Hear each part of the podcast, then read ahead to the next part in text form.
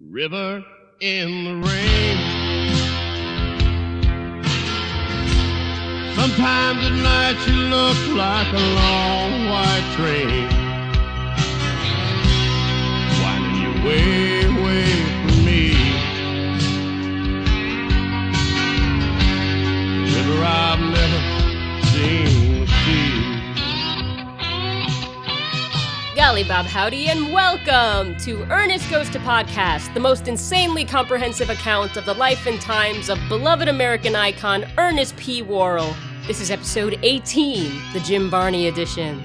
I'm your host, Aaron, and this is my lovely co host, David. Hello, everyone. And joining us for episode 18, very special Jim Barney edition, is our friend Justin Lloyd. Welcome to the podcast, Justin. Thank you, Aaron. Hello, everybody. Thanks for being with us today. Thanks Yeah. for having us. Yeah, both. So, we are currently in Kentucky. Yeah, this is the first on the road episode of uh, Ernest, Goes, to, podcast. goes on the road to podcast. That's accurate. Justin is, of course, the author of the book we constantly mention. I don't, I don't remember us ever talking about it. The Importance of Being Earnest, The Life of Actor Jim Varney. Stuff Vern doesn't even know. Available on Amazon. And Kindle. iTunes. Oh, I didn't know that. You get books on iTunes? Uh, what is this, the telephone? About everything but audio cassette, I think, maybe. Uh, Not yet. you should read it. I was going to say, there's no True. there's no book on tape of this, right? I hadn't I didn't not, miss that. Not, not yet. Yeah. Uh, Justin, Yes. I feel like we took up the same duties on like opposite sides of the Jim Varney spectrum. Hmm. You could say that. Uh, We, we've taken on the task of analyzing and like laying out the entire career of Ernest as a Yes. character. And you took on the more difficult task of making a comprehensive overview of the life of your uncle, Jim Barney. Yes. I feel like we are like, We are becoming a superpower of some Yeah. I degree. feel like we're brothers in arms. Yes. Like we, we both, we both have our mean- responsibilities. It feels like at this moment we could be like crossing the streams.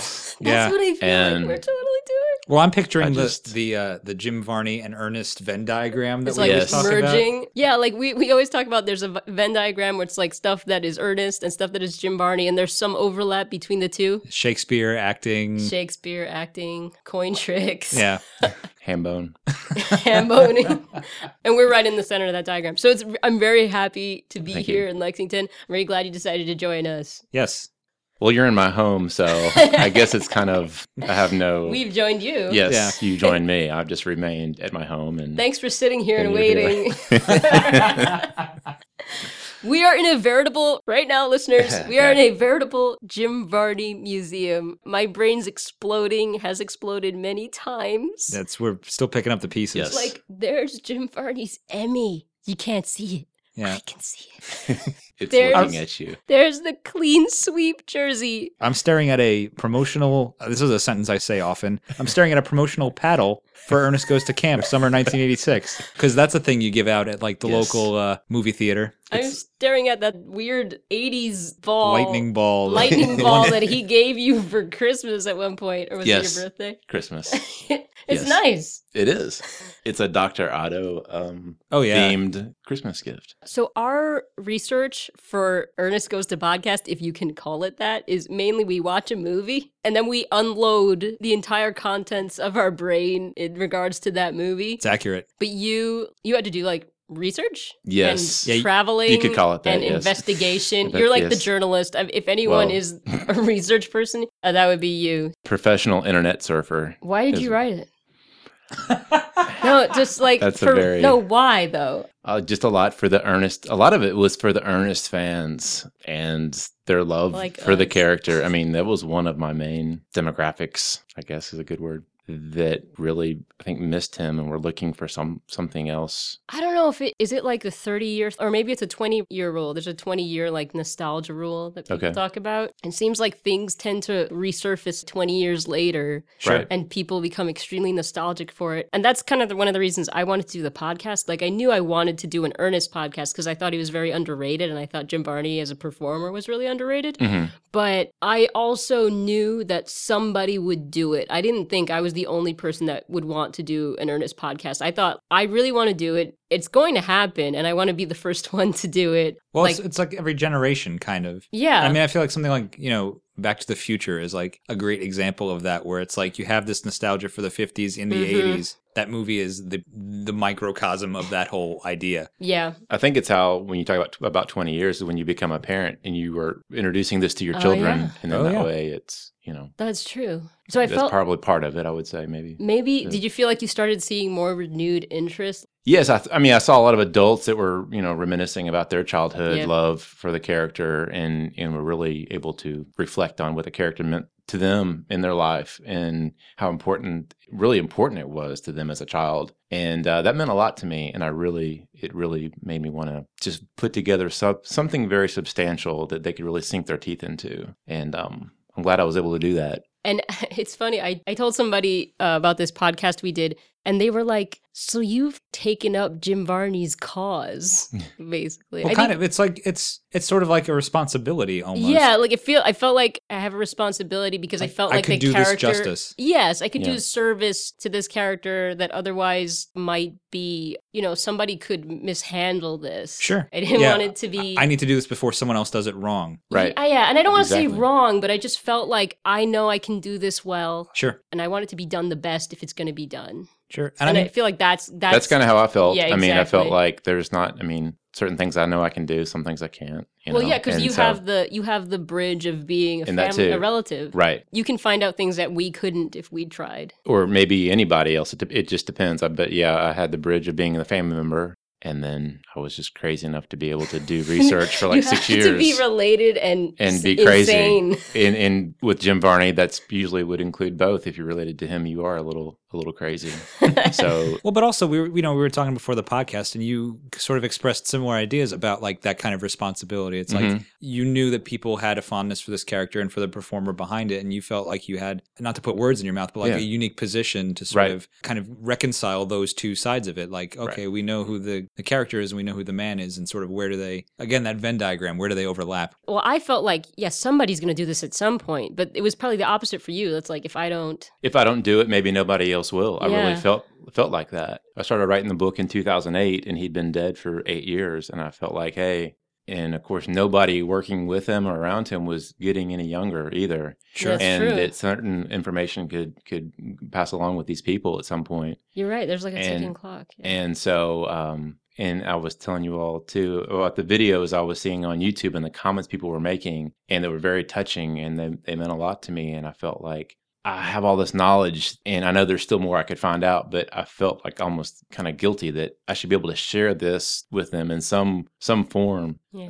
uh, or fashion. And so it turned out to be the book was the perfect kind of vehicle to do that in. Thank you so- for writing it. Thank- Yeah. thank you. So I've got it here. We're gonna have you sign these, by the way. Um, Do you have like cash or like? do you- yeah, I take what's your what's your checks, I mean- autograph free? Well, before before you get to that, I- Absolutely. I, would like to ask a question because Sure. you have the unique position again of knowing Jim Varney the person. Yes. that's- Um, right. but one thing Duh. one, one thing that we always ask our guests on the show is what was your first knowledge of Ernest the character? That's true. And I think your perspective again is a unique one here. So I'm curious about even going back to your childhood. Like Yeah. I'm assuming you knew who Jim Varney was before you knew who Ernest was, but maybe not. Yes. It's so it's that is very hard because he didn't live here. He lived in Nashville. Hmm. And so we we saw him quite a bit though still. I mean around holidays and so forth. So I'm trying to remember when I first saw him in a commercial, I was probably 9 years old maybe. And so 9 or 10. And I just remember it being, you know, really neat to see your uncle on TV and Yeah. these kind of little funny ads. And, you know, it's so long ago right now for me, I don't really remember any specific feelings that I had. I do remember with the family album that was shortly thereafter when I know I was about 12 we love family. Out. that Now, just to that- be clear, you're talking about Hey Vern is Yes, my I'm family sorry, album, right. not just like a book that Yes. you had around the I'm house. Sorry, right, right, Yeah. right. and and I remember then that like oh my goodness, you know, he has this great talent, you know. Say he's And- pretty good. I mean, right, that it was like who are all these characters and where did this come from and that was just kind of mind blowing for me. I had an all new respect for him, I believe, at that point. Oh. Even even though I enjoyed the commercials Uncle and Jim is the cool. and the pop, you know, and you know, he was popular around Lexington and uh, at that point with the convenient commercials. But yeah, that was really something when I saw that. Sweet. Oh, family So- album. So I've taken copious notes on this book. I don't know what you left out, but it's it's amazingly detailed. And um the entire time before Ernest showed up, I Right, felt right. like like it's like Jim Varney is in children's theater, Jim Varney is in the Barter Theater in Virginia, Jim Varney is um In the womb, in the womb. I feel like all these places, like I feel like Ernest was like s- lurking around a Right, corner, like right, like yeah. peeking Yes. sinisterly, like he's a where's coming, Ernest? Yeah, when's he he's a coming. coming? But Oh, yeah, it's like the suspense of like the Ninja Turtles movie where they just see like just like And a- then- a, blur, and you're like, they're coming. They're gonna be here soon. and then on page 100, you have to insert like twenty dollars to keep going and to see Ernest. Actually, I'm gonna see what happens on page 100. Beach Bend. That is Mm. that is funny. Boom. That is funny. Curious about what Beach Bend is? You'll have to purchase You're the right. book. Yes, add another twenty So- cents. I've said before that that Jim Varney always felt like a sort of this untouchable like mystery Mm, I feel like I know Ernest very, very well from like examining every single thing he's said and done. well, sure. Jim Barney is more of like, He's like an enigma. yeah, like you can't really get there. Like in the way that like Ernest is more real to me, that he's more solid Right. than Jim Barney's like, I hear things about him, but it's not as direct an experience. Is it like the opposite for you? Is Ernest like at all real to you? Not really. It's ironic the way you say that too. How when you talk about you know being typecast, they think you are that person, and you're saying kind of the opposite that you see them so separately. Like, I do. yeah, I, and I mean he was, and he really wasn't like Ernest at all. I mean, if you met him in person, you would never think about. But th- there are some similarities. But yeah, he. he- I, I talk about it a little bit in the book about because I am a Superman fan about Clark Kent and, Yeah. and Superman. And there's not Oh. much difference in the outfit, right? He just puts on a pair of Yeah. glasses and this work coat, and he's Clark Kent. But it's everything else, like the posture and Mhm. the clumsiness and that's like Jim Varney is like s- he's like Superman. He's like the perfect posture, and he's did he? so self assured, and he's he's very fluid in his movements. and And I thought that was really kind of a good analysis, a, a good analogy. It was kind of like that, just little things, just in his mannerisms and so forth. And even though it's not the the costume isn't a whole lot different, you s- you know you see his face and all that stuff, and Interesting. Yeah, I I feel like I want to get into like some of the details of the book. yeah, There is stuff that as mu- as different as they were, and I can see just from like my limited, you know, exposure to like footage of Jim Barney just being Jim Barney. Mhm. I can tell that they're very different, but there are things like we said. There's we have this Venn diagram of our head where there's a Right. Mm-hmm. little section where they overlap, and I Yeah. kept having these moments w- reading your book where it was like, oh, that's like Ernest. Like you talk about him like dressing as an old lady to pass out candy. I immediately thought of Auntie Nelda. Yeah. Like there's little hit like here and there is little like shades of like Mhm. he's a coming. These Yes. kids. These kids remind me of my son Jaime. That was that was a story that my mom told me that it was kind of hard to believe that the, the, the Was kids the kids thought that this was a really that there was a real old lady Oh and they wait, would- she could hear them like in the fr- on her front lawn like there's an old lady passing out candy. That's and some- incredible. Oh and and it's kind of it is kind of hard to believe, but I, I mean that's mean, crazy. yeah, it is. David, see if you can see if you can pass yourself off as an old lady this Halloween. I mean I'll give it a try. See Yeah. if the kids buy it. Oh, that's amazing. long as and you he would have promise to been like spring a me from prison. teenager, right? I think so. I mean That's I- I, great. think it was about the time. now, what he was- teenager teenage boy dresses up as an old lady right. for It takes a special kind. Yes. Um, what I love about this book is that it, as much of a mystery as Jim Varney is to me, it did give me a, a much clearer picture of who he was. I feel like I Okay. have a better idea. He seems as much of a character in his own right hmm Mm. as Ernest was, a completely different character Right. and um real, It's an important distinction. which to is an make. yes. important distinction to make. But like um all these little things, like the fact that he he named his home Pluvio. He said that he thought maybe it was haunted Mhm. he was really into jewelry. He was like obsessed with watches and Yes. knives. Yes. He would always be giving out watches. hmm Is that like what? What was the deal with the watches? he just loved he loved like vintage watches he was he was really uh impressed with craftsmanship of, Okay. of, of watches and anything that was well made like that any jewelry or, or knives anything that was really well crafted.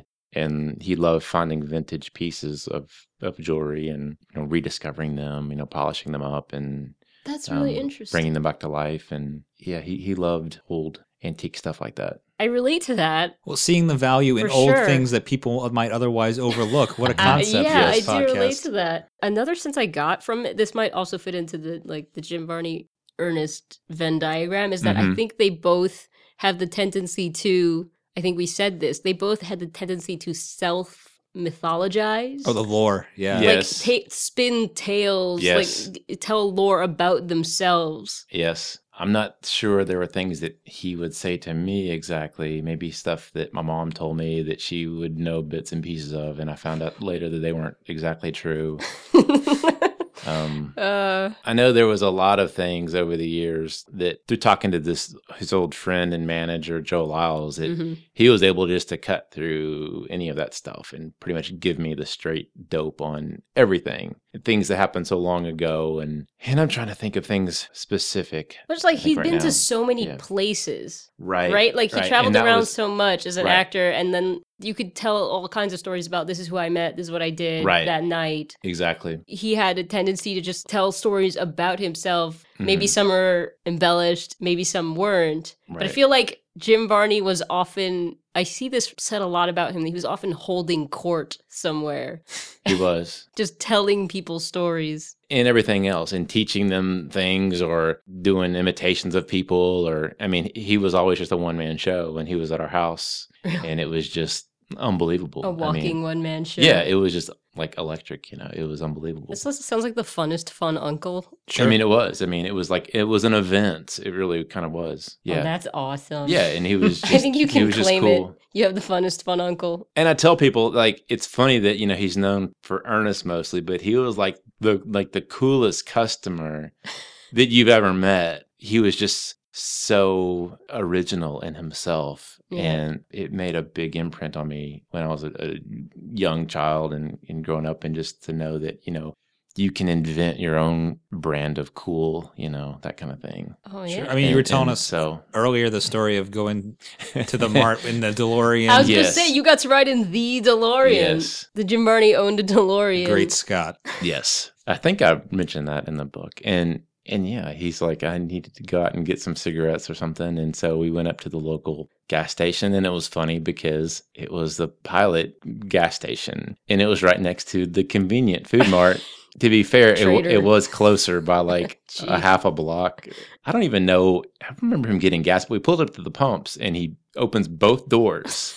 Zh, I I have a don't, know why, DeLorean. I don't know why he had opened my door. And then he has classical music is blaring, you know, from a DeLorean. And so, like, of course, everybody's looking at us, and it was See, that's it one of was those. surreal. That's one of those things I wouldn't like. I wouldn't have pictured him like being a big listener Well, of classical music because I yeah. think of him. I kind of relate him to country music. Right. But he was a big fan of classical music. Yes. And it was funny. I was actually got into a conversation on Twitter recently about with some of the guys that were in the Ernest Goes to Camp movie. You're right. Right. And they were talking about he was into, is it Viv- Vivaldi? Four seasons. Four that kind of seasons. thing? Yeah. Oh man. And it was like, you know, playing that for them and and stuff. And Oh, that's that, cool. that Oh, yeah. was that was one of their memories of Jim Varney. I do was- remember was Vivaldi. that. The yeah, it was. I think it was the guy that played um Vargas yeah, Butch I think it- Vargas. yeah, that was him. Yeah, Uh, yeah, he said that he remembers him conducting Yeah. like to classical music. right. And it's- Which that's was right pretty around that same awesome. time. That was right around the same time of my DeLorean trip. It was, and you My could really call it a DeLorean trip, right? That's crazy.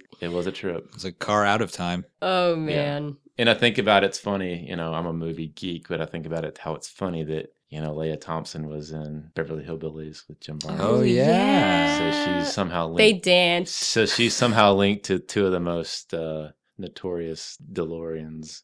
In, he had You know, a I notorious know. DeLorean. well, he not went notorious. speeding down Tennessee. People were like, "What He- I just think happened?" he had the second, maybe most popular DeLorean ever. I don't know. Second most dangerous DeLorean. that yes, Didn't his, he have a bumper sticker that was like, as a matter of fact, I do own the road? Yes, he had a couple of he had a couple of cars. One was a Dodge Conquest, which was kind of ahead of its Is time. that one a space car too? it was kind of crazy. It looked normal, but then it had like electronic voice. you Oh, know. it's like a Knight Rider I was car. saying, Kind kind of. kid, yeah. yeah, kind of, yeah. Okay. and it was kind of Oh, I think- before its time. I remember. Jim, I will activate to the turbo boost. yes, I think I hello. remember some interview where he said that he doesn't use the DeLorean as much because he gets into trouble. I mean, it Because does. we- It does seem to Yes. let's say draw attention to itself. I would say. So, like his interests, let's list them. Like there's classical music. yes. We got wives, wives. Wives. I, was gonna- I, I conflated. I conflated Nice. watches What and knives. There you go. to be fair, We just lost David. It was- to be clear. Uh, oh, no! I mean, to be fair, he did have two I wives. did have two. Yes. But um, Sorry, you're just making me think of The Simpsons. I meant to wives. you were talking about a guy who had two knives. I got to tell you, this is pretty terrific. okay, so the interest wives, knives, Yes. watches, Watches. classical music, Guns. space cars, cars of the future, guns. Of course, he Guns, was yes. uh, he was really into hunting. Yes. I mean, that's where the Buckmasters Yes. safety Misadventures of the Bubba, Misadventures of Bubba videos come from. three volume collection. I don't think Yes. we'll get to covering them because Ernest isn't in them, but his Right, cousin, his closely related Yes. It's, cousin. it's a Bubba. spiritual relative, I would Yes. say. yeah, so Jim Vardy made a bunch of children's safety videos about hunting. Yes. I feel like we called them unsafety videos because it was just like Bubba doing all the wrong things. Well, it was it was But very then, but then it had Jim Varney. and, and then telling Jim you- Varney, Bubba's identical cousin, he would Right. ship in and he would be like, here's why that was a bad idea. Well, my favorite thing about those videos is just it's Jim Varney. He'll introduce the segment with Bubba, Yeah. who's also played by Jim Varney, and then Bubba will do whatever mistake or blunder, kind of what not to do example, yeah. and then it'll cut back to Jim, and he's just like, "Yeah," and that like he, he's delighted by the clip of himself that we just saw. there was one where he was real tickled. Like at the end, he comes back That's and the he one I'm goes, thinking of. Bubba. What won't he do? Well, those videos alarm me because the amount of times that a gun is pointed directly at Jim Varney's face. Like, it doesn't. Bubba tends to make a lot of mistakes where he just looks directly into the barrel of a gun or Yes. points it at his head. You think I'd be fool enough to pull a loaded gun through a fence with me? Was he an accomplished hunter? That was that's a good question. and I think I remember asking Jackie Bushman. They had like a a yearly Yeah. uh, kind of event there, and they did various um, like hatchet throwing, and I think he won an award one year for hatchet throwing. Of course he did. yes, and Only the most course. marketable skills, yes, I coin don't- dexterity tricks. That almost sounds like right. It would have ended up on his early uh, yeah. Oh, we have to talk about the resume. Okay, Yeah, we're gonna the do resume. that. Okay, right. can we talk about this resume? so Is resume the right word? It's almost like yes, it is. It's a bag of tricks, is almost what I would call it. A Felix the Cat sort of way. We've definitely you've definitely referred to Jim Varney's bag of tricks. Like we've talked Yeah. about it's weird, like we were Juggling. talking about uh Ernest Goes to Africa. He's doing all these yo-yo tricks. And Yeah. our guest on the episode, Dan, he described Jim Varney's like performance style as like a fun uncle. It's like, oh, these kind of like fun uncle tricks. Yeah. it's like Apt. you would relate to that the Yes. most, I think, out of Prob- all yes. of us. Okay, the the resume, not, Hatchet Throne isn't even on there. Well, first of all, I um, feel like it should be. should we preface this by saying like this was from? This is from your book. Yes, People can buy your book and read this resume. But It's also- chock full, man. Sorry, but also it was from like the William Morris Agency. Is that right? what did it say? there yeah, that this is it's- attached to the biography of, at, at the Okay. William Morris Agency. Okay. The accent list. This is what I Right. wanted to find out for Ernest. I said, like, if Ernest had a resume, there would be like 20 accents on it. Yeah. Yes. This is, I'm going to count them 1, 2, 3, 4, 5, 6, 7, 8, 9, 10, 11. Uh, these are two dialects. So I'm And going to say then- 12, 13, 14, 15, 16, 17. and then like yeah, the English get uh, British gets divided into five yeah, dialects. yes, So he could actually differentiate between British dialects yes. I know. and then two Scottish, Edinburgh and Glasgow. Isn't there also a list of like the actors he could impersonate? Yes, there's If a list you- of That- that- impressions that's right like a below whole it. separate thing. Yeah. Yes. Yeah. And I mean, that still wouldn't be all of them, but some of the Mhm. his favorites. Richard Burton, Peter O'Toole, Humphrey Bogart, Paul Lind, John Wayne. I feel like Paul Lind is the voice he does like for the dumb and for like almost like Bunny Jeanette is a little Mm. bit Paul Lind too. But for- I, yeah, I think we brought that up in the another episode. accents. He says he can do a Puerto Rican accent. I would have loved to have heard it. Go ahead. Hey, you never Oh, know. I wouldn't put it past him to do. I I mean- appreciate that he eh, there's a distinction there. It also says Mexican accent. So I appreciate that there's a distinction between Mexican and Puerto Rican Yes. accent. Yeah. He did a live in Spanish Harlem for a short time. Yes. So I don't know where all of those. A Puerto Rican person could have explained to him. I mean, that's a really specific accent, hmm but you know, Well, that's akin to the different uh, British I'm dialects. curious. Yes. Okay, the spe- the special skills. Special. They were special. I feel like- too. I dude, mean, for sure. What the heck is buck dancing? You're shaking it. He's I shaking don't- his I- head. I don't know that I. I I don't know, know if I remember looking that up or not. I know Listeners, if you can tell us what buck dancing buck is, dancing. Buck dancing. is that is that like at the end of the year at the Buckmasters? Uh, they all, they, they they all have bu- like the a buck dance. Ball. Yeah. They all buck dance. That's a good question. I don't know if It's we have okay, time to Matt, you Google can that laugh. during this Yeah. podcast. okay, ham boning. Yes, it's that knee. That's that sl- thigh that slapping, thigh slapping Yes. that I can't do. He did. He did that on the uh, Fernwood tonight. Oh, Yeah. It's Yeah. impressive. and And there, very impressive. there is some. There are a few episodes with Virgil Sims, the character he plays on Fernwood tonight. yes, for you can instance. find them on YouTube, and he does the ham boning, which is like I can't do it. He's like slapping along your thigh. in your hand, in uh, the other hand. It's and- hand yeah. percussion, basically. Right, right. Okay, and the next one is eefing. Yeah, which it says is an Appalachian type of vocal percussion similar to beatboxing. yes. Why did we never get to hear Jim Barney Appalachian beatboxing? we were robbed. Why? I don't think they thought that Ernest could sell items while doing that. Probably, I feel you like- can look that up on YouTube, E E F I N G, and you can find people doing that. What? uh, oh, I feel like maybe the closest we got And is that it's- time when he's like doing that tongue rolling thing. He's like, "That's a drum roll, Vern." yeah. maybe he could do the Puerto Rican accent. I feel really, really robbed. I never saw him eefing. I never saw him buck dancing. Um, acrobatics, knife throwing. Oh, okay, that's Yeah. hatchet throwing.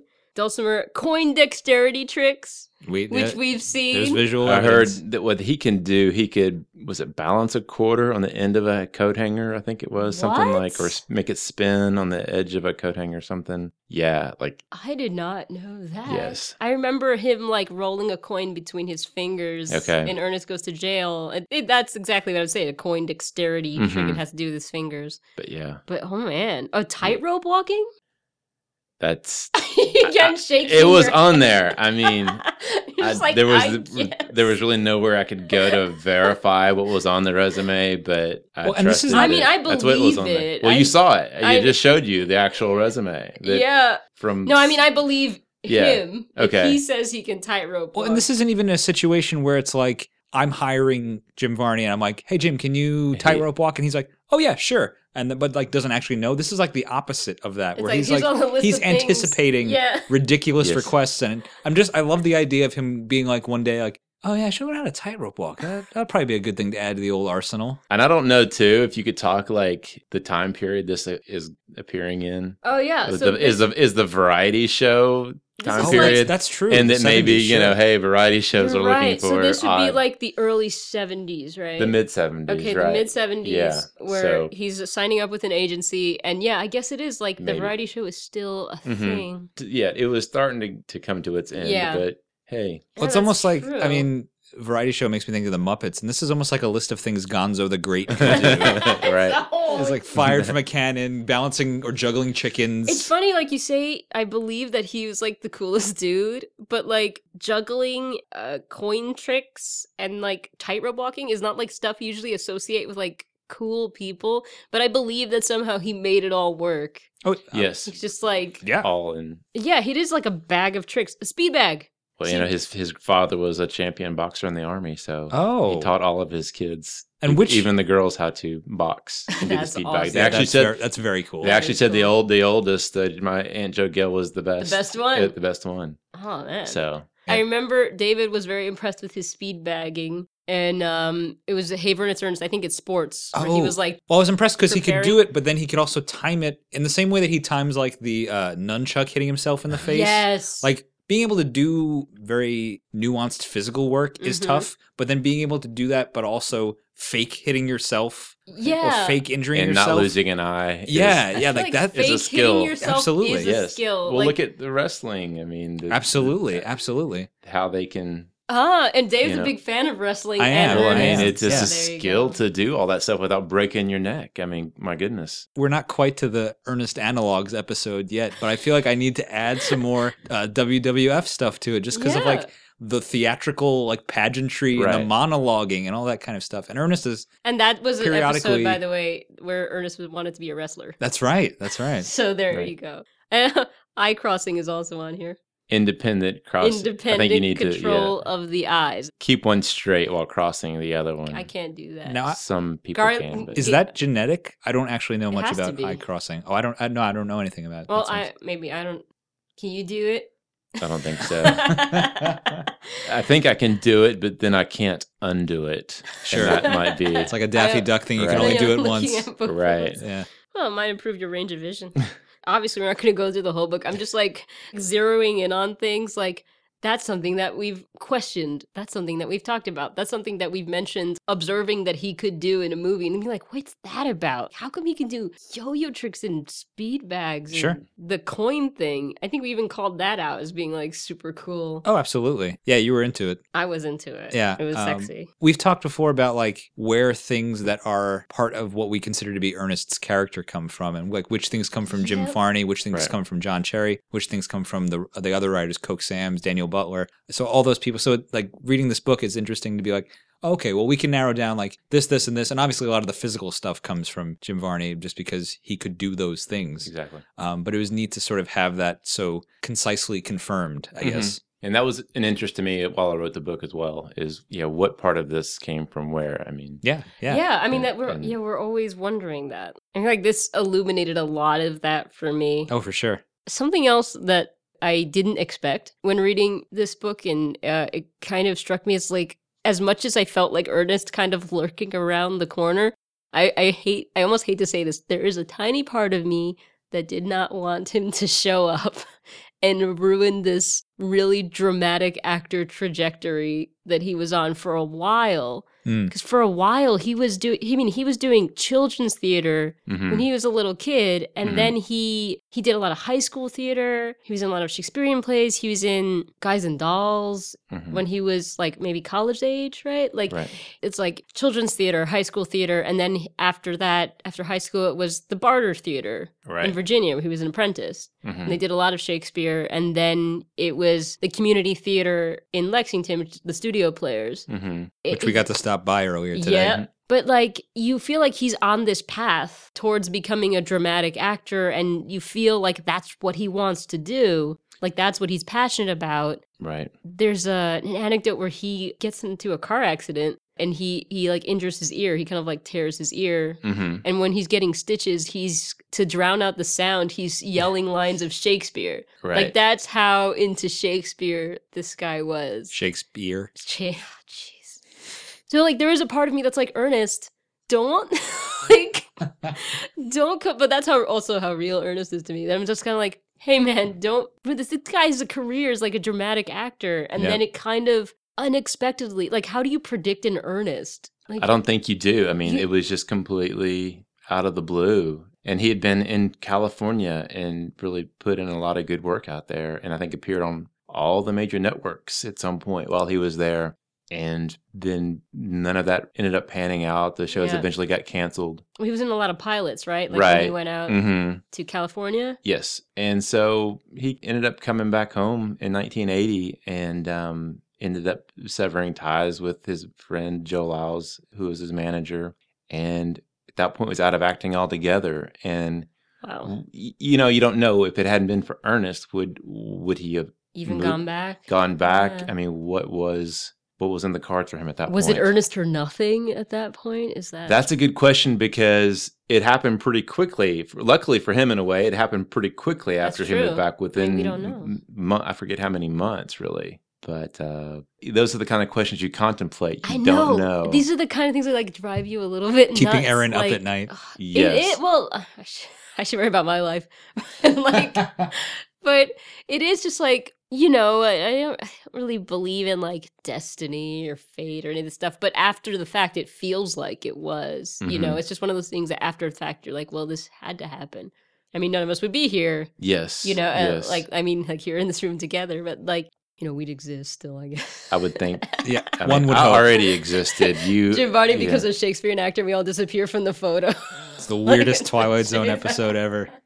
no. But there is a part of me that's like, oh man, like what kind of dramatic career could he have had? I mean, But you have to remember too how many chances that he had during Ernest to stop Ernest or to that's true. I mean I mean, and I- that's very true. and of course one of the kind of turning points I think with Ernest was you know, the first movie, which really you know introduced the Ernest character to an at the first time for, to a national audience, and in some Yeah. ways, and in some ways, you could argue that almost sealed his fate in a way to some degree about you know his Hollywood career and being seen as anything but Ernest. And of course, the more Ernest movies he did, The more, more- it was solidly s- cement. I mean, not just that So- it cements him as earnest in people's minds, but it also takes all his time. that Sure. right, Like you got, you can you be hustling, you can be out there pushing yourself, or you can be working. mm-hmm. I mean, but I mean, I get it. I get why you would want to keep working Oh, yeah. after having so many It- struggles. E, exactly because it's easy for us to sit back and say, "Well, you should have just done this." But And he that. doesn't know. if but that's you don't know gonna how pan that out. how is it to live through that though Sure. i mean to experience that and it's very difficult and so it's easy to just say well you should just stop this and start doing that well no it's not that easy No, and, no. and i've struggled for years and i'm tired of struggling and if it didn't work then wh- how's it going to work now and and that's why you respect actors who really have toiled away many years in Oh, of course. before they make it That's- big All this It's is all this is so- resonating. it's so you know? Yeah. difficult. I mean, It I is. Feel we relate as just artists, Working artists, And like yeah. I'm an Right. animator, and it's it feels very similar. Like you should get a real job, you know. But I'm like, no, I this is what I'm supposed to Mm-hmm. be. I can't be anything other than this. right I relate to that, and I also get like I see a lot of artists that when they get like a steady job, it's not like maybe exactly what they wanted, but they're like, it's like when else am I gonna find something like this? You know, Mm-hmm. Mhm. and there's the security is so fleeting, and you've Oh, been sure. been told no so many times, and you've been without for so long. And you're like, when you have it, you don't want to let it go. I've Mhm. stayed I've stayed with clients longer than I should have just because it's steady work and you got to keep lights on and feed exactly Mm-hmm. yourself and And also, Ernest is awesome. Mhm. there's also that. like there is that Mm-hmm. at the same you know like i go back and forth because ernest we've said this before like a lesser actor can't play ernest Right. ernest needs jim varney That's true. People don't realize that, but that's that's true. like you all those skills Right. like came into play like his his theatrical like Mm-hmm. Mhm. the- one of the reasons we're doing this podcast is because the first compilation of ads that david and i watched together we were watching the bloopers and we're watching varney work Like the and- process, yeah. and he's just kind of you know going through the you know he's going over the lines and and you said david i feel like he's a trained actor Yep. like Yeah. he seems like a trained actor and i was like yeah i can see that and then like yeah sure enough it turned out he that he was but like The we, understatement. you can see like that it's not like he's not using that skill Right. ernest is a really difficult character Mhm. he may be like clumsy but his physicality is very specific Yes. it's very exaggerated. It's very theatrical. He's always like It's in- presenting. intentional, I, s- I would say. It's calculated. That's what it, yeah. it's not random. I think we said that in our first episode that he he is not doing a random. He's not throwing everything out. Everything is very specific. It's he's very controlled. We felt like he had control over his Yes. body, and everything we're seeing was intentional. Mm. Yeah, And I think it's one of those things you can say anybody that's really good at something makes it look easy hmm and almost makes it look like you could do it, but you can't. no, you So- can't.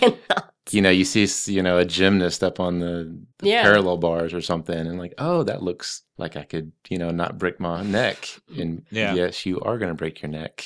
I mean, no, we're going to talk about uh, Ernest analogs at a later date, but maybe a Jim Varney analog that this just made me think of is like Harry Houdini, where it's he just makes like it look easy. he's like a very physical performer yeah. and like his presence is very like controlled in terms of how he Yeah. executed those tricks and stuff. well, like another analog we will have to talk about later is Charlie Chaplin.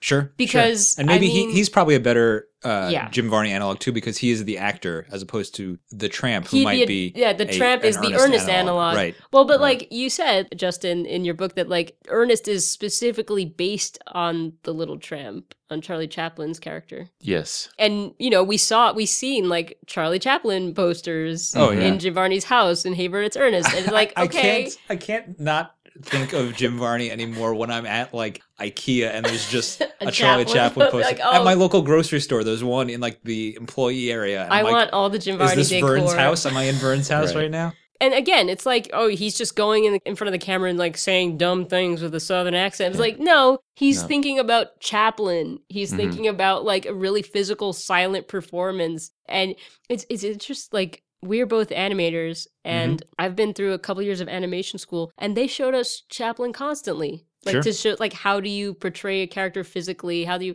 they always are showing us Chaplin. And I, at some point I was like, or you know, you could show us Ernest. Jim Varney's like the same kind of Right. performer. He is actually the most engaging performer I've ever seen, in my opinion. Like Jim Varney is my favorite performer. I mean, he might be tied with some. I think he is my favorite. I don't. I, I, I don't think I'd, of have, any I'd have to s- seriously think about it, but he's definitely up there for He- me. I don't ever seen anyone more charismatic Sure. and like he was just a natural. Yep.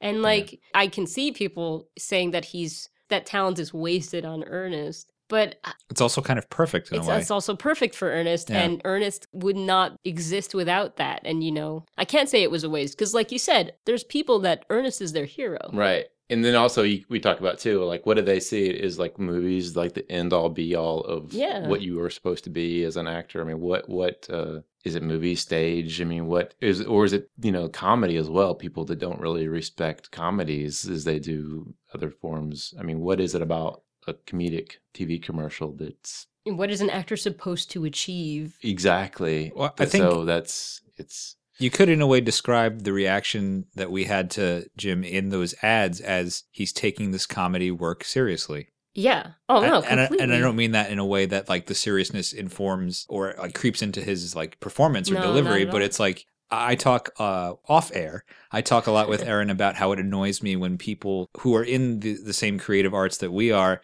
sort of like dismiss things as like, oh, this is this is just silly. Like we don't have to try. Like this is just for kids. Like we can do we can Yeah. go halfway and it'll be good enough. And it's like, well, No, he's giving like a hundred percent of Absolutely, effort to absolutely. like something that some maybe another actor might think like this is beneath me. Mhm. Why am Mm. or I? I'm doing just this gonna I'm stupid gonna character? coast through this and not yeah No, it's a dedicated, earnest performance. I we've said many times that like earnest, Many. the word earnest Mhm. not Hmm. the name. The word earnest is a very good description of Jim Varney's performance. Like his Mm-hmm. Mhm. acting style, he's always it's very genuine and earnest is a perfect word for it. In everything I've seen him in, even though he's not earnest and he plays very different characters from Ernest and other opportunities he had, there is a conviction there. He's Mhm. Yes. sincere. There's I think a, there's, a- he's there's one of a the most reality to it. convicted actors Yeah. I've ever seen Oh yeah, maybe Peter Capaldi is the like the other one for me, and they might be like Mm-hmm. a slightly tied. But I feel like Jim Varney is just edging. But they do different things. Again, it's kind of an apple and orange, but like it's Sure. like the best apple and the best orange.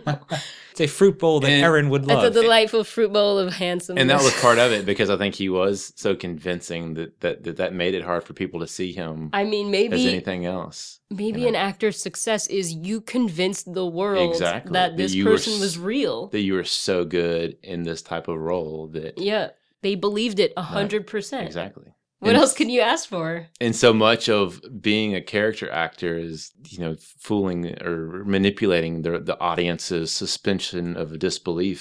And and if, you, And- and if you can't do that, then you're kind of in trouble, I guess. And so if you get tied to one character like that and pigeonholed, then Yeah. it's no matter how good of an actor you are, it, that- that just doesn't matter anymore because they just see you as that. And so it's i guess a blessing and a curse and i Exact- guess he he could have stopped a little earlier yes, You know, so but again we have hindsight you know he did not know that he was going to die at 50 mhm, Sure. you know i mean Mhm. you think you have time you know at this Right. point this will right. end naturally and then Mhm. we can go i feel like if he had lived he would have it seemed like it was already starting to happen It that was, like right. the earnest was coming to a tail end it was kind of ending naturally like he- Mhm. the shelf life was ending and he would i think i always saw him as like he would eventually transition into more villain roles Right. And I think one thing that probably would have helped that is him being older and that Yeah. alone changes in his look and Mhm. able to, ch- you know, looking differently, that alone would have helped a great deal. i think it was already starting like Mhm, if you were right. starting to see it but like it was cut off prematurely and Mhm. we never saw what he would have done but i feel like if Mhm. he had lived he would still be around now like playing that grizzled Mm-hmm. dude. Like he'd be the badass on The Walking Dead. Right. Like, the Sure. old Oh, yeah. Badass on The Walking. He would freaking maybe he'd be in Star Wars now. Like You never can know. You imagine? Oh my god, what what are you I'm- doing? I'm Eric? just saying, like I, I, I mean, that's my biggest regret. I don't regret how long he did Ernest. I regret that he's not alive to like Right. just been in the next phase of his career. Oh yeah. you know, Now I'm just thinking about Jim Varney he in would have Star been Wars. amazing. Well, right. With He'd the have- lightsaber, he'd have that grizzled right, Harrison, because of but, like, his oh yeah. samurai Oh, sword yeah. skills with a lightsaber. he had That's- samurai true. s- sword skills too and he you mean you say in your book that he was actually really self-conscious about his looks limiting him to being a character actor as opposed to like a leading man like Mhm. they kind of said early on that he might get a lot of villain roles because his looks were so unique Right. you know? And I think too, it's important to also look at the time that was he too. was young Well, that in the cinema back in the 50s and 60s, I Mhm. mean, so many of the stars were the best looking people and and the leading man roles were always like the best looking actors. And that's changed over time to a degree, Mm-hmm. not a great degree. Yeah. But back then it was always, you know, the best looking people were the leading. You're- And so yeah. that was I mean, like this is a big thing in your book. Like he got a nose job. We won't go f- Yes. too far into it, but like Yes. he's like so worried about not being a leading actor. yeah, I don't know how much d- degree that played. I Okay, know he what had do you some issues, I think like with a devi- deviated Uh, septum. But yeah, he was wanting a more like a, a Roman looking nose and, you know, something that was a little more Well, he thought it would help his career. I Yes, think. yes, yes. It's interesting, like how dedicated early on he was to being like more of a dramatic actor. Y- That's right. not the character role, not the comedy Mhm. option. Mm-hmm. And then that was not at all what happened. Like, The Mm. opposite happened. But then his face is so awesome. I mean, you said that later on he, he like came to appreciate how unique it was and how much character it Mm. had. Mm-hmm. And, like that face is so delightful to me. Mhm. Mm. He in the in the book you mentioned that he was a little self-conscious about like the width of his mouth. Right. And we've talked about the width of his mouth so much in like with That's such true. delight Right. and like appreciation for like how much we love Yeah. how wide We- Ernest's smile it's, is. It's like perfect. it's perfect for Ernest, but it's also perfect for theater. yeah. because you can telegraph the heck out of like Right. the Of back row. Like course. they're gonna know exactly what I you're mean, doing with he that seems face. Mm-hmm. tailor made Mhm. for Yeah. Mm-hmm. like a broad performance, Mhm. Yeah. you know? It's a very good point. and you know it, i can't say like oh you know it's a shame that he was in a corner like what Right, was no. was like trapped as ernest well no ernest is a way that he could actually use all his skill use his physicality like everything worked Right. for that character And that was definitely something I thought about when writing my book. I said, this is not going to be some apologetic book about Ernest i- in the least. I said, because, you know, it's really to celebrate Ernest and what that character meant to him and so many people. And you, you don't know either because he was that character for so long. What opportunities that character ended up giving him as well. Oh, with yeah you know, because of the Disney ties, there's Toy Story and Sure. you know other other things like that, and and some other connections that I would not was never even able to discover myself that maybe led in, in roundabout ways to other roles and things. yeah i mean Di- So- disney owns star wars now yeah, disney Well, like yeah. i'm Oh, what just you're i'm sorry Right. i'm just saying it's very possible Now, Well- now I just want to have all this conjecture about well, would he pay, Well- play an a- alien? i'm i uh, a rebel yeah he's like grungy Hmm. like uh, earthy rebel. I see him like as a, like a more of the gruff, like the old Han Solo and Sure. Force Awakens. I see like that kind of character. It's Sure. Mm-hmm. just like the grizzled, like I've been Mhm. through the war. This is what it's I've like, seen kids. some stuff. I just imagine like he would have been great at that kind of character. It's totally different from Ernest, but I feel Right. like that would have been the natural progression of his career. Like Mm-hmm. Mhm. it's not that Ernest was bad. It's just that he should have had more time. Mhm. Yeah, like it's it's that we want to see all that stuff. We want Yeah. to see him in those things. And knowing h- how limited his time was, it's like Ernest is wasting that time. But that's something we're saying in hindsight. yeah, you- Mhm. yeah. I'm looking at Ernest's clean sweep jersey right now. It's like, you know, that character. I was gonna say, have we talked about the fact that we're in a room? I mean, we touched on it briefly that the Emmy is here. I'm so delighted that there is an Emmy award on this earth that says the words Auntie Nelda on it. Yeah, it says That's- to Jim Barney, who plays characters, yeah, it's Auntie Nelda, etc. Like, Auntie Nelda made the short list of Yes. who gets mentioned on the Emmy. If you don't mention me, I'm going to throw a fit. And I mean, in he was so broad, like, he enjoyed those, like, broad characters. Like, and what other. Are you talking about the fact that Auntie Nelda is an old woman? Yes, David. Uh, he she's such a broad character. Like in what other what other property would allow him to do that? You know, like Right. I feel like This- he could really play and he could do so many things in the, He would, the right. earnest radius. That's why it's Like- always interesting to me where like I understand that he was sort of pigeonholed for lack of Yeah. a better word as Ernest, but like saying that is almost like a disservice to like the other like weirdo characters that he's constantly doing in all of the films. Like yeah, he's known for one character, but he's it's more complicated than that, I Mhm. think. I think people would have come to appreciate that eventually if he'd had the chance. Like eventually, you know, he would have aged out of earnest. People would have Mhm. seen it, and then it's time for the next phase. Sure. I'm like, sure. yeah, there there is a part of me that's like, I obviously I wanted to see him do so many more things, but then there's the part that's like, I have an Ernest podcast, and this Right. is like my favorite character on the planet. so And I think it's, I keep on, for me, when I'm writing the book, I, I do bring the parallels, you know, with like Christopher Reeve and Superman. yeah, And I think that, I don't know how he l- looked back on his career before, of course, his, his all too soon passing, but that, you know, I think he got pigeonholed as the Superman character. And I think he did some other great work as well. yeah, but that Superman, the character, that meant so much to people. Even though you're not getting the personal accolades you want, your character means so much to so many. And that was like earnest, I think. that is a And- perfect and analogy. y- Isn't like, yeah, e you're you're not getting other actors are winning award, you know, Academy Awards. yeah, But are they playing characters that are so meaningful, especially to kids in their Yeah. childhoods? And that to me is, is really something. And I don't know how much they think about that in their career. Like, oh, well, I've got these awards, but oh, I was able to play some of these characters that really inspired people. And, and I think that's very powerful. I mean, it gave him an avenue to work with kids. Like um, you Mm-hmm. Mhm. talk about in the book how it became a thing where like Jim, as Ernest, would visit a children's hospital, and he did a lot of work with the Make a Wish Foundation. Like Yep. that is something that couldn't have happened Right. without Ernest as the bridge. mm-hmm. Well, and the Superman comparison is interesting It too. is. just because it's like you could almost be dismissive of those films to a certain degree in the Mhm. same way that Ernest films are kind of dismissed where it's like yeah. oh yeah Superman films the one where he like punches a bodybuilder That's on the so moon cheesy, or whatever yeah. yeah, you know, Right. but it's like it's it's that idea again of like oh I, I know what that is without watching Well, it. it's like no, those those movies inspired a generation of Sure, like kids. sure. That's like what it's like to be a hero, what it is to be a good man. Right. Yep, you know, yep. and like Ernest doesn't have like a malicious bone in his body, Mhm. you know. Right. well they're both truth justice and the American way They are both beloved American icons. Mm-hmm. that's true that's true Right. Um, you know, I, I learned from so many people that they grew up with Ernest as like a stand-in father figure. Mm-hmm. Mhm. People, kids that did not have fathers. sure I mean, it's a marker of success. I think that's as valid as you know an Academy Award, Yes. which he Oh, more- could have gotten. more so in some cases I would say. yeah, which he could have gotten. It could have happened, but that's just as important, if not, yeah, more Yeah. so. There's so many more things I want to go into in this book, and like this is just like the, about what a what a character your uncle was. Th- This is one of my favorite things. It's it's not related, but this is one of my favorite things. Okay.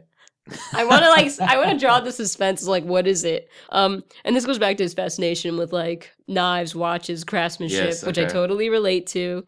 The fact that he had curiosity tables. Yes. I mean, the curiosity table. This is the most amazing thing that I've ever read. Oh, I might be slightly hyperbolic. This is one of the most amazing things I've ever read. So he had a table of like, what was the curiosity table? Please expound upon this. again this came from if i remember my mother this I don't remember. it. I mean, I guess it was there at his house, and I didn't really realize like what it was. That it was defined as a curiosity table. Uh huh. I mean, it was just a table full of just knickknacks and things that he had that he wanted to entertain people with. I mean, he was constantly. Enter- I mean, he was constantly entertaining and pulling things out of his pockets, whether it be jewelry, knives, guns, coins, whatever. Guns. And I think Big- these big were pockets. things that probably didn't fit in the pockets. He yeah. he pro- or he Sinks. probably gathered them off the table what he could when he left, and like, what Yeah. can I take from my curiosity table when I make my next visit, or you know, I don't know. But Oh my goodness. so Here's how you describe the curiosity Okay. table. Uh, you say, as an adult, Jim created what he called a curiosity table at his home in Tennessee. The big oak table in his den was covered with dozens of items such as old coins, telescopes, gears, knives, and so on. He invited anyone visiting to inspect the items, and he would explain what made them unique. That dude, we Mhm. need curiosity tables. Oh yeah. That's that is n- something that has never occurred to me, and now I want one. That sounds amazing. But this is, I mean, this is so cool. Like on the same page, he had a a, a jeweler's magnifying lens. Oh, like, Yes. a, like a loop. yeah, yes, yes. attached to a pair of glasses, and he would inspect something closely. And you wrote. His intense curiosity would almost convince you he was a visitor from another planet. yes, Like, of many of the things I wrote in the book, that's one of the few things that I thought was a very good description of I mean, And, and he would. He was like, you could see the little fold in between his Yeah, that eyes. crease. Get, get the crease, like get in, so like a cavern, because he would just be so intent. You know, he was so curious about things That's- and just locked in and just I- fascinated. You know, I think that one sentence tells me so much about him and like how he what it was like to watch him or like Mhm. how he came off like how his what his demeanor was like. intense. It, it ver- it could be very intense at times, for sure. I mean, he. would- It's funny, like when he would watch TV, I noticed that he'd be at our house, and you would have to be Jim, Jim. he he would just look at like he was. You know, he was had a Like a laser focus yes, on the it was TV. it was drawing him in, and yeah, he would just get locked into something. I- It's almost like a visitor from another planet, and the planet is television. Yes, that too, right? But yeah, well like like we said before, like how big his hands were, like how wide his mouth was, how how his physicality just was so unique. Like it seems like he was just made for the theater. Like he was just yes, made he was he's put a- together in a, a lab he for was made- Shakespeare's monster. Shakespeare's monster. I like that a lot. that. Shakespeare's dying, Thou art alive. or art, or art thou alive?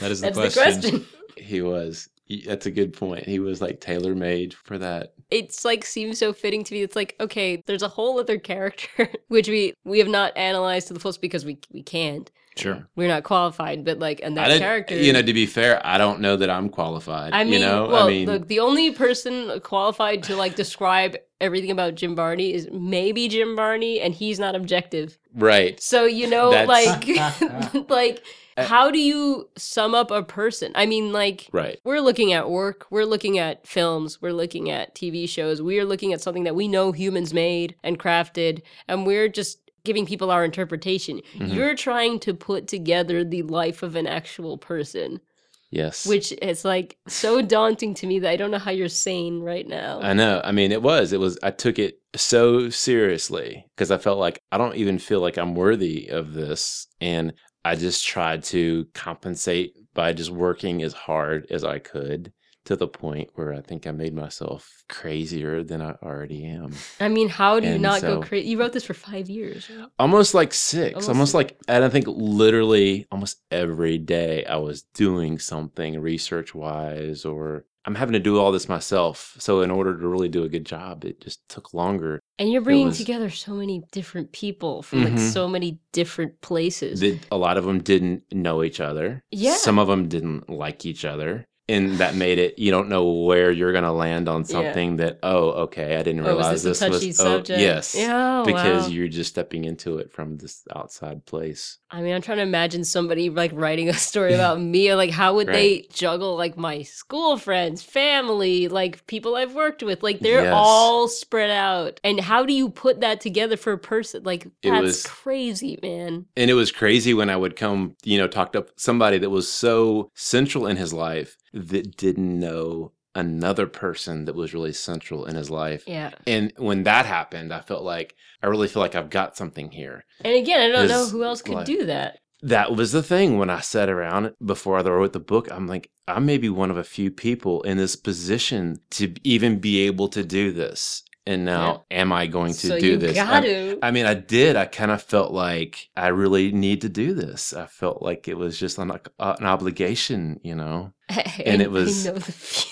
I mean, it it it was. I mean, I feel like this is a very noble goal we're doing, and yours is extremely well, noble. Well, it is. I mean, like the podcast, right? I mean, people love Ernest, and the, the you know the level of dissection you do is But I feel like we're also fighting back. We're fighting back all the people. It's like, oh, Jim Varney, meh. like he's a punchline. Like, oh, Jim Varney, like when's he gonna get his Academy Award? like Ex- e, that's that always kind funny, of crap. Like, right? Right. you know what? Let's set the record straight. But it's just such an easy Yeah. joke, though, that it's like, come on, come up with something a It's little lazy, yeah. Come up with something a little I mean, more Ernest original. is an e easy target, and Yes. also like it's a very like shout. Like you looked really quick. You looked once. You looked away. You didn't Mhm. look. I think when they do that too, they really, even though they say Jim Barney, they, They probably mean they mean Ernest. Ernest. So He's not playing himself. right, right. A- And there's layers to Ernest, and we- we've been through this. Yep. You know Yeah. what podcast you're listening to. Yeah. Actually, like the tendency to self mythologize. I'm going to a page in here, page 60. So ap- apparently, a friend of his, Charles Edward Pope, Yes, yes. he apparently wrote a college paper Yes. about folklore based on stories Varney told about himself. Like, yes. Yes. Supposed to be a history okay, project. right? okay. and of course, this was back in the '60s when I mean they were they were friends, and this was kind of like his stories, being on the road and his some of his adventures as an actor and traveling. is right. Traveling So- artist. Right, right. Well, it says Pogue says everyone had Varney stories along with himself at this time, and then I've Mhm. heard this. I've heard like people in the you know the Ernest crew say this. Like everyone has Varney story. Mhm. That is very folksy to me. Like it's like he's a real life folk hero. It's crazy that we we talk that way about Ernest, but there is an element of that to Jim Varney, and it's like Mhm. totally different.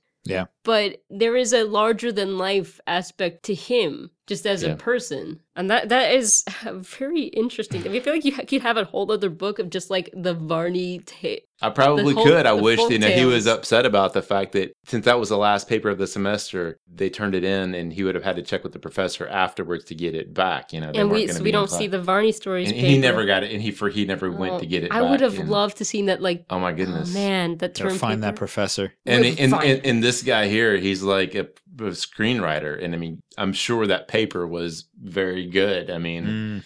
this It got an A. th- His livelihood is The- writing, and so you can imagine how well it probably was for sure. He who was a character. Yes. You know what I like about Jim Varney? He had curly hair. That's just an aside, but like we never see that as Ernest. No. And I have curly hair, so we're like the same person. So I'm as good as Jim Varney. That, that's all you need. Yeah. This is one thing I found interesting. Apparently, Jim lost out on a Guys and Dolls role. Like he lost, he lost the role to Nathan Lane while he was working on Wilder Napalm. That I'm trying to remember. I believe that he ended up going to the audition for that, or did he not even make the audition? I'm trying to remember now. I don't know if maybe he didn't make the audition. All it says is that Right. although Jim was confident about winning the role he had played in his dinner theater years, Nathan Lane was eventually cast and earned a Tony nomination for his portrayal. Might he have missed it? Yes, I'm thinking may you know he that that would probably be Jim. You know, I missed the audition, but I would have if I would have made it. I would Oh. have, you know. I mean, he was offered around the time he was committed to Ernest Goes to Camp. Yeah. He was offered a role on Broadway um, in Big River. Right. It's Pappy Finn for like six weeks, right? Right. He Right. would- And that, That was, I think, he really regretted. yeah. You know. I mean, I can imagine. Well, there was an interview. I mean, the last interview he gave Right, where right. he he brought up the fact that he'd been offered a role in Big River, and that was years, years, and- and Mhm. years later. So eh, maybe it was something that and he bugged contradicted him. himself in that same interview about having regrets and then saying he didn't. And then another point in the interview talked about like I would have cut out of Ernest a little more. I think Mm, yeah, he said. Yeah. And so it just it was an example of how he wrestled with that, I think. And, you know, maybe just I don't know if he lied to himself, but just kind of Maybe I just mean, had like a you- different vibe depending on the day. mm-hmm. Yeah, and I mean, you, at some point you have to resign yourself to like Exact- what you yeah. can't change. right, right. And I guess when you have a ton of time, or you think you have a ton of time, Well there's no rush mhm. in ending something like Ernest. You know, it's again, it's a hindsight thing. Like he can regret it, but he didn't know. Mhm. You know, and you cannot drive yourself nuts of like, if I had known this, I would have done this and it. But you can't, you can't do that. Mhm. So maybe, you know, he was just being wise about not driving himself crazy over things he couldn't change. True. True. I mean, and of course you do look at things like the Beverly Hillbillies where he was able to get Yeah. the role and he was still very much you know in earnest i think he had an earnest movie basically coming out in the same month or Yeah, Ernest that- Rides Again was coming out in the yeah, same and- month. yeah of The that Oh, same movie year. yeah so i mean he was still very much in earnest during that and was able to get that role and i think that probably gave him hope for future roles that it's like hey i can still play earnest and you know do Yeah, this. maybe. I mean, and he had to, they had to fight a little bit for that role, right? Like the True. director of Beverly Hillbillies had to like vouch for him. That's like, no, she really wants him Mhm. because the studio wasn't sure about casting Ernest, of course right you know, and he had to screen test for that. hmm But he did get it. right right And that's such a warm. I've I've seen people say that like his portrayal of Jed was like kind of closer to his real demeanor, or it was sort of calmer. You mentioned another character being pretty close to like Jim, which was the the treehouse hostage. well character. that was probably closest to just how he he was in in just real life without Yeah. almost just kind of in a way playing himself in a way you know not that he's like a bank robber or anything but he's not you know posing for the camera or anything he he's just kind of he's just like a straight It's role. a pretty natural yeah performance. even though i say straight role and th- but at some Like, point in it's the movie about a robber in a treehouse. yeah but i mean but also in the movie at some point he dresses up as a woman for some i forget what the scene was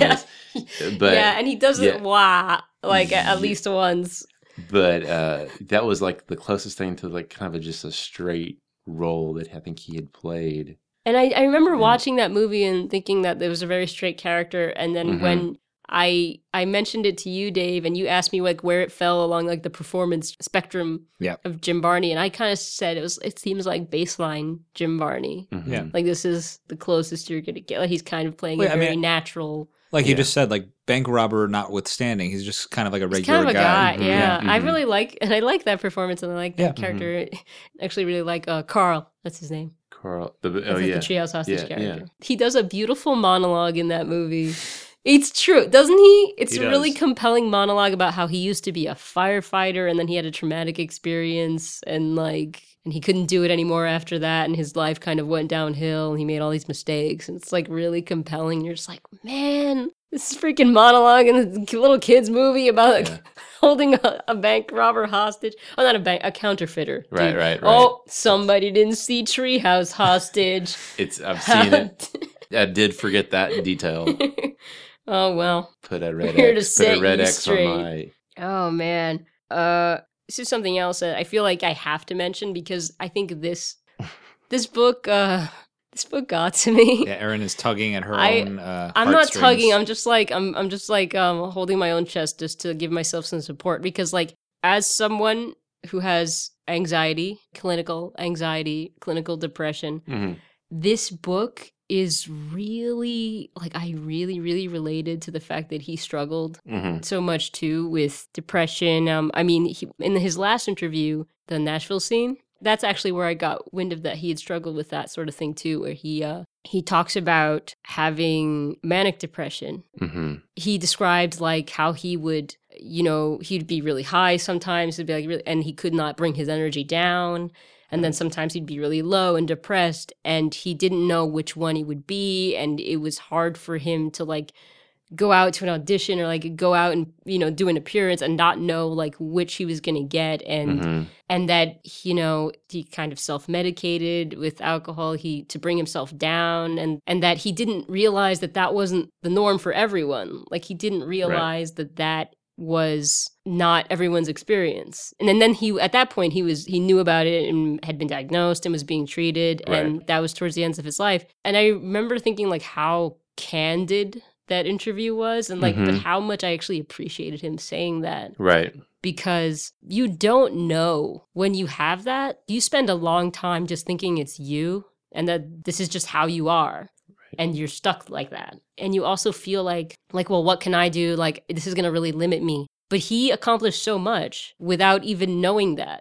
He had to have been so dedicated to get past all that. Those are real obstacles Mhm. like it's in your head it's hard to fight you it's like you're um just as speaking from the perspective of having depression a- and anxiety it's like you're you're fighting your own brain Mhm. it's really hard Sure. you know and i Yeah. get and he mentions like that he kept working because it would keep his mind off of it and the more his mind was occupied like the less likely he was to fall into a, a depression i totally get that one of the reasons i do this podcast uh, is because i wanted to start a project because when i'm engaged in a project i'm much less likely to fall into that hole Right. and so that thr- throughout the book like i related to it and it also frustrated me like at some points i could see like he would say things that seemed like it was a symptom you know a symptom of depression a symptom of manic depression and then like i just remember like feeling like frustrated that like he didn't know and it's it's a, s- it's a thing of being in the 80s you know in the 90s like people are just not as aware of it which is Right. why I'm saying it now because I think awareness is how people realize that they might have this or that their Sure. family might have, you know, your friend might have it, your family member might have it.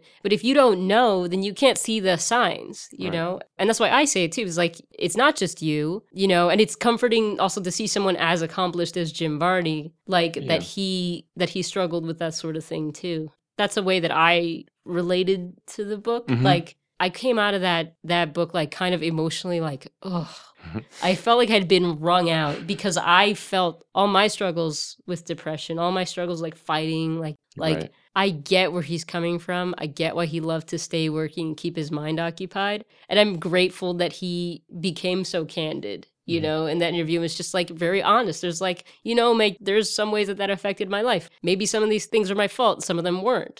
But, you know, I was grateful that he acknowledged it and was honest about it because you don't know who that helps. You don't know if somebody else sees that and goes, "Oh wait, this, that's not normal. Like that's me." Mhm. you know and then i was also impressed that he that he got help that he like i know people that they know they have depression and they they don't want to treat their depression because they think if they take medicine it makes them weak they should be able Mhm. to go through this on their own they they don't and they're are almost afraid to admit that they have it and Right. it's so unnecessary like if you're depressed you you should and can fight it and like as much as yeah his his life was cut short and it sucks and i hate it i'm also glad that he seemed to be kind of realizing some things and kind of becoming sort of content Mhm. towards the end of his life and like he seemed to be coming to peace with a lot of things Mhm. and I saw that in that last interview, which people should read. That's with the Nashville scene. And like, I know I'm still doing a lot of talking because I've gone through the, the the mental health ring, and and you're it's a thing that's always there. But yes, you you absolutely can fight it, Mhm. and it doesn't have to define you, and it doesn't have to stop you from doing everything that you want to do. So. th- this book was really important to me for like Yeah. a lot of reasons. Like I really, Right. I really connected to that. At the end, I just felt like, oh man, like I f it was very cathartic Right. for me. Maybe in a way that you may, I don't know if you anticipated that or not. No, I mean, in in thinking about his mental health and all that throughout his life, I went back and I'm thinking about because he wasn't getting any kind of help for that through all the earnest time. I don't know then if he had been a successful like movie star, Yeah. if he would have survived, and I don't think he would have, you know, because that would have been a very dangerous thing for him if he's out in California and he's becoming I mean, we've seen that happen to a lot and, of. and so when to think about it, I'm thinking, oh my goodness, maybe Ernest was the way that he was able to survive through this because he was close to home and he That's had right. kind of a, a, a network of people He had a support a- system. and, and almost at a certain point have like handlers really that would g- help to get him places that movie studios wouldn't have he would they probably Yeah, that's- just fired him Yeah. and when i thought about that i'm thinking well goodness right it, i don't know i mean this was it would have been different like you said it shouldn't limit you because yeah if he had had maybe the medication back then then he could have if he had had that other kind of stardom with the movie career and living in california I mean, it might But have then- affected I don't other know. things like relationships, like Right. more like lifestyle. You know, Right. you know, maybe cigarettes wouldn't have had such m- control maybe. over him. good point But I had the same thought that I don't know if Hollywood, if that kind of like environment would Yeah. have been a Yeah. positive environment well, yeah, for 'cause him. It might it would swallow you up with a normal the, And spit the- you the- out, the- like, y- whatever. Yeah, if you don't have any mental issues, it'll turn you mental. I mean, how many actors have we seen that happen to? Too many. Right. yeah, you could definitely make the argument that Ernest, in a way, could have been like a saving grace for him, like a a, a safe space for him. You I know, think- people loved him; they took care of him, and Mhm. he was close to home, and like you said, close Mhm. to his family that could Exactly. support him. Where he ended up in terms of like where he was mentally, in terms of where he was like just as a person, I feel like he was in a fairly good place towards the end of his life. Oh yeah, I would definitely feel that. and I'm I'm actually very grateful for that. Yeah. Mhm. You know, one big takeaway I had from this book, besides all everything we've just said, I I don't know if I want to know. But let's let's go there. is that if, I think if there's one person I would want alongside me in a zombie apocalypse, it would be Jim Varney, the Say now, yeah. hatchet throwing, hunting um, Right. man of the terrain. And very, That- very that- adaptable. yeah, I mean Well- that. If you talk to what is his name, Richard Spite Jr. Oh yeah. as you know, uh, what a 14, 15 year old on the set of Ernest Goes to Camp, Oh, that's right. Jim taught him a very valuable lesson about how to stab someone Oh in my- a fight. Oh, we have to play the clip of this is like yeah, this interview with Richard Spate Jr. Yeah, yeah, Spate. at, at a convention. And we're literally sitting there doing nothing. He goes, If you're ever in a knife fight, slash, don't stab. But a man can't fight back if he's got to use one hand to hold his belly together. Yep.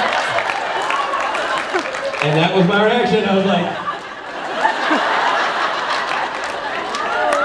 like, okay, Jim. Slash, not yes, stab. slash not stab. Hashtag slash don't sta- stab. Hashtag slash don't stab. Exactly. Slash tag. And I guess that would be the same He's for holding a his belly zombie. together. Uh, There That you would go. probably be the same for a zombie. I mean, as no, well. he would throw a hatchet into a zombie's skull. Right. Um, He won Oh, hatch. He won the hatchet throwing He, contest. he did. Oh, yeah. Man, that and that is a high high praise. One of the many I roles we would have think- still liked to see him play is the inevitable zombie Absolutely, apocalypse. Yeah. grizzled zombie apocalypse badass. Uh, Uh, so, is there anything else, Justin, that you, you want the people to know? Or is there like was there a, something in this book that like when you found it out that you were proudest of? Like, oh, Yeah. I'm from that lineage.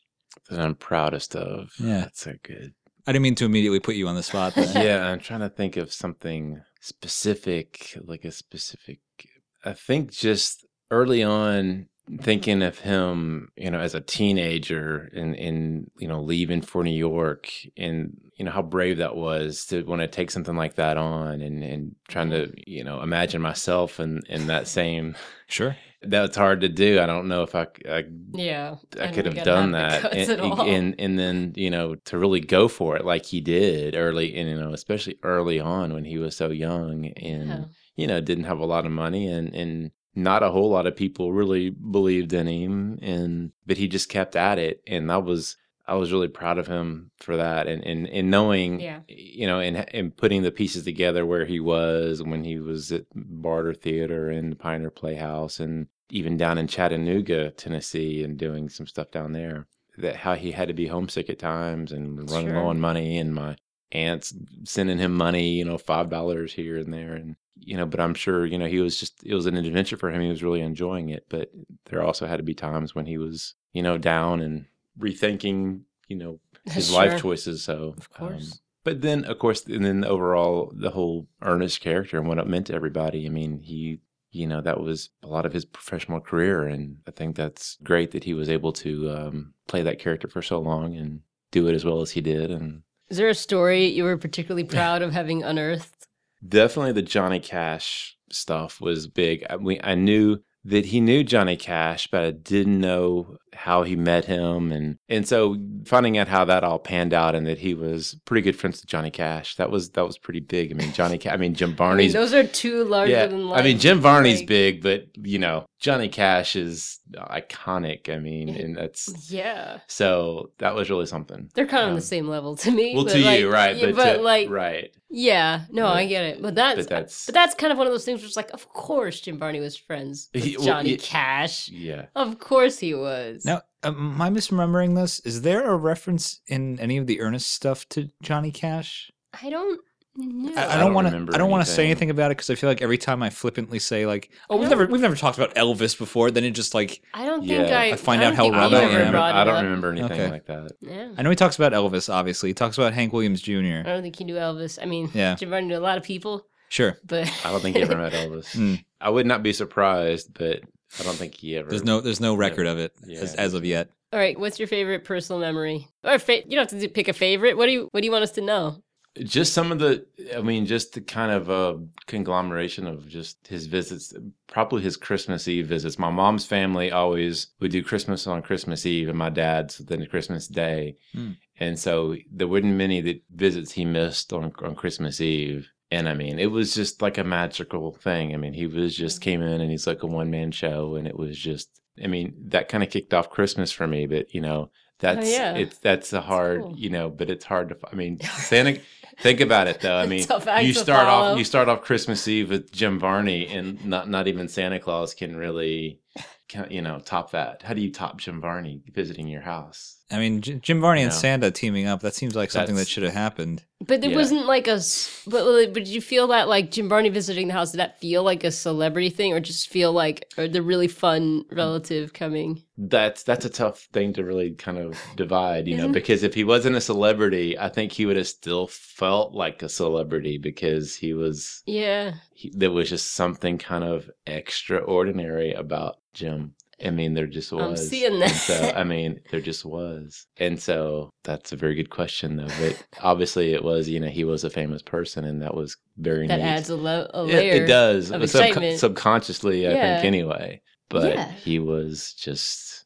Just nuts. I mean, I mean, I mean, he, I mean, one Christmas he's teaching me and my sister Andrea about the history of Christmas and what druids and all this stuff. I mean, It might as well be the a Ottoman history Empire. lesson? it- He yeah, put on I mean, costumes. a history lesson, right? I'm sorry. he's pulling out, like I said, he's pulling out stuff out of his pockets, and like I told you the story that's in my book about. And my dad's trying to start a fire, and like Mhm. Jim, you know, bends down where he's at over there, and he's like, "Do you have a hair dryer around here?"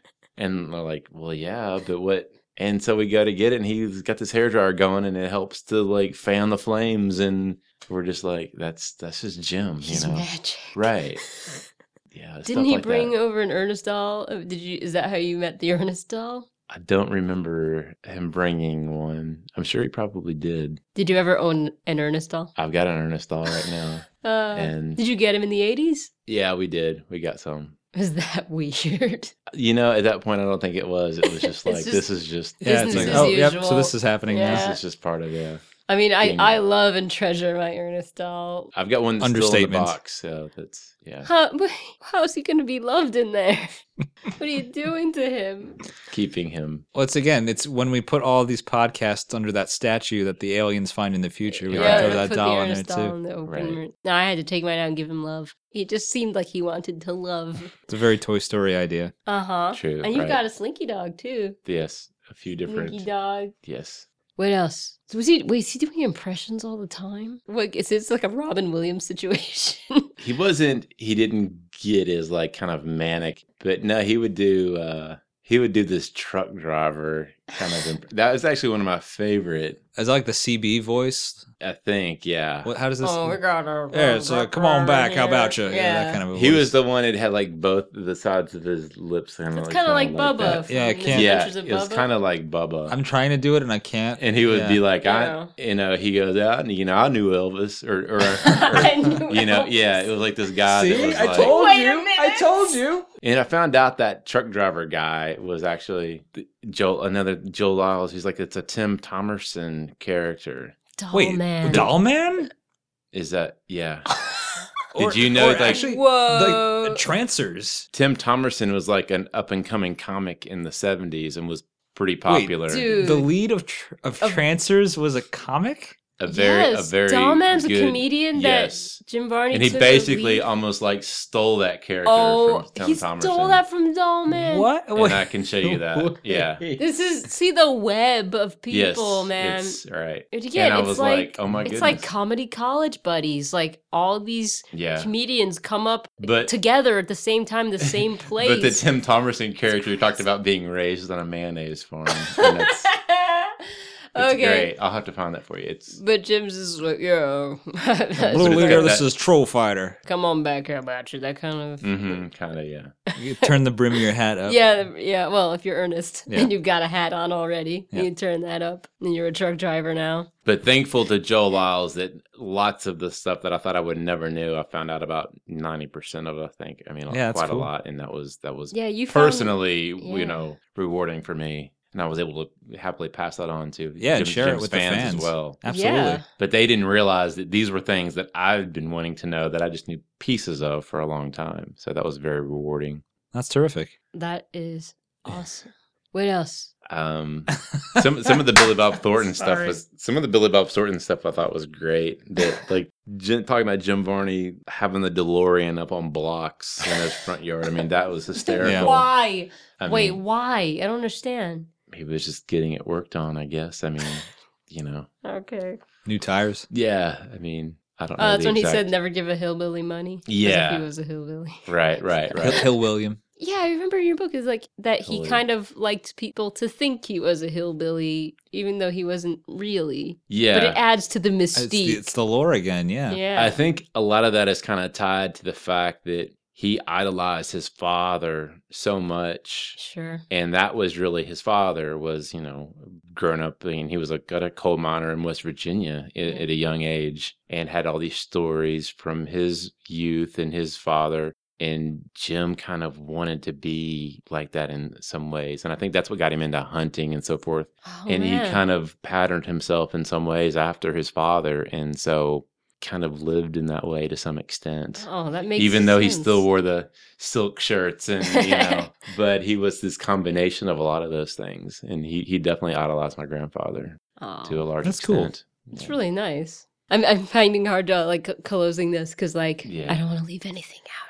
Well, do you, Um, do you have like? Let me ask you this. Yeah. Because you know we've been doing this podcast again for over a year, and Mhm. w- one of our very early, I'll I'll say, uh, listener interactions was from you, okay uh, where Oh, that's I right. believe at the time you were um, named uh, Jim Varney biography on Twitter is, is how we referred to you. okay Yeah. right Uh, right So what what was your what was your reaction to? Oh, there are these two insane people uh, recording uh, at length about You know, uh, I want to know that too. my uncle's I character. thought, they were, I thought it was great. I remember seeing Aaron's name. I'm trying to think of the first time I saw her on Facebook, and I'm thinking, okay, is she just some kind of like really like huge Ernest fan, and who is she? And and then I see this Ernest goes to podcast stuff on Twitter. I'm like, well, who are these people? And I didn't know it was the same Hmm. person. And I'm trying to remember the f- how I knew like, oh, okay, this is Aaron. This is and I, I told you all when I first heard the podcast, I was thinking, wow, this is like really impressive. This is the these people sound like they've been doing this for a long time. And I'm thinking this is Oh. like the, a real legitimate, like it, it was felt so legitimate and the depth that you all went into. And I was thinking, I thought I went I went into a lot of depth and I'm you know, um, you all really like it and it was great because you all were questioning a lot of the things I questioned. I- And I, at that point I wasn't sure if you had read the book or knew about the book and then shortly after I heard you all talking about it Mm. and then Yeah. and I felt like I wanted to be a part of it in some way because I felt I just felt like I had a lot to offer that you know Yeah. things that y'all had questions about. I'm like, well, I could help with this or that Sure. or. But I also realized, I mean, you're all doing your own thing and doing it very well. And the way you all break down the Ernest character, a lot of times I'm like thinking, I don't know if I really have a lot to, to really add. I mean, we've been talking about something for two hours. I'm thinking they really kind of delved as much into it as I possibly could. And, you know, but it was really nice hearing somebody that, you know, two people that really love and respected the work and, and really wanted to um, offer some great insight to people. And that was, Oh, know, I'm glad. yeah, I was really Yeah, impressed. we, we should say we, we did not uh, coach Justin in any way. Yeah, no, no. There are no to- weapons being no. held to his neck at the moment. Uh, no, we appreciate that. Well, I think absolutely. anybody, I mean, goodness, you just listen to it for five or 10 minutes. I mean, you think, and even if you're not interested in, in Ernest or Jim Varney, you just listen to it and you're thinking, well, these are like professional people. This is like a professional production. It's like, so Oh, I was thanks. but- We- and- We're trying. we try. Yeah. Yeah. Yeah. Very and, hard. and I thought it was, it was great. And I, and I think a lot of the fans, you know, most of them have to, or all of them have to enjoy it, you know, I would think, you know, Thank yeah, and you. I mean, likewise, like when we were Yeah. having the exact questions that you're talking about, it was nice to have a yeah. a, a lengthy tome to be like, Right. oh, this, there's answers here, and we Okay. can, you know, I still believe that one day we'll get the the scoop on your world as I see it. yeah. But until then, at Okay, least we right. have uh, we have most of the Oh, other man. things, the other topics covered. I mean, there's some things, man, are, That's right. are meant to, to live in the shadows. You, yeah, I mean, because in, yeah, in some ways you almost don't want to know every single answer, Exactly. you Yeah. know. And, Misty. and in my book, I do. I try to go in, you know, to just add everything I could possibly find, and you know, I don't consider myself exactly an expert on him and his life, but I wanted to get close to that at some degree with my Sure. book, and, and to really offer as much insight into his life and career as possible and and make it something that I think he would he would be proud of if he was still around and and um, Yeah. to, to do him justice and um, uh, like I said I took that uh, very seriously and um, because I felt like this may be the only book about his life ever and I want to do a good job right. Sounds like a familiar mission It statement. does. We, we get you. yeah thank you We know what you mean. there it is. Sorry. Nope, do not can't apologize not, for man. that. Uh, thank you. thank you all very Yeah. much it's been a Thank Real you pleasure. for letting us in the Jim Barty. The the Jim, Jim I'm going Varney to say the Jim Auditorium. Varney historical rec room is how I would describe this. that's that's a good it's a good name This has been episode 18, the very, very special Jim Barney edition. Thank you, Justin. thank you Aaron thank you David Yeah, absolutely, man. Pleasure to have you on the podcast. Thanks for all your uh, support for uh, Yeah, thank the, you. the wackiness that we take on every other week or so. Thank you for the, the six year effort that Yes. gave us Oh, yeah. this. very welcome glad I could help Where can listeners find the book, uh, The Importance of Being Earnest, The Life of Actor Jim Varney? Amazon, Kindle, it's on iTunes, iTunes a local bookstore. If you live in Lexington, you can go to the Joseph Beth bookstore, There you go. and it is there. Yeah, get it on Amazon. I've got two copies because In, I uh, in let the one out. in the ebook, you can get some pictures that are in color. Oh, The paperback, I could only have black and white, so Sure. there are Oh, about okay. maybe five pictures that you get to see in color, nice. and it's about half as much. The ebook's about half the price, Save a tree. and so right. No uh, gnarled, misshapen trees in, in the uh, Eartha Kitt forest will be cut down. Cool. So, next time on Ernest Goes to Podcast, stay tuned for our uh, exploration into, appropriately enough, the Ernest books. The Earnest Library. Ask Ernest, the Book of Knowledge. Is there more Uh, than two? I don't know. We'll, we'll do some digging. We'll see what we can find. Until next time, Take care, listeners. Take care. Viva la Varney! Sometimes in a time of trouble, when you're out of hand and your mother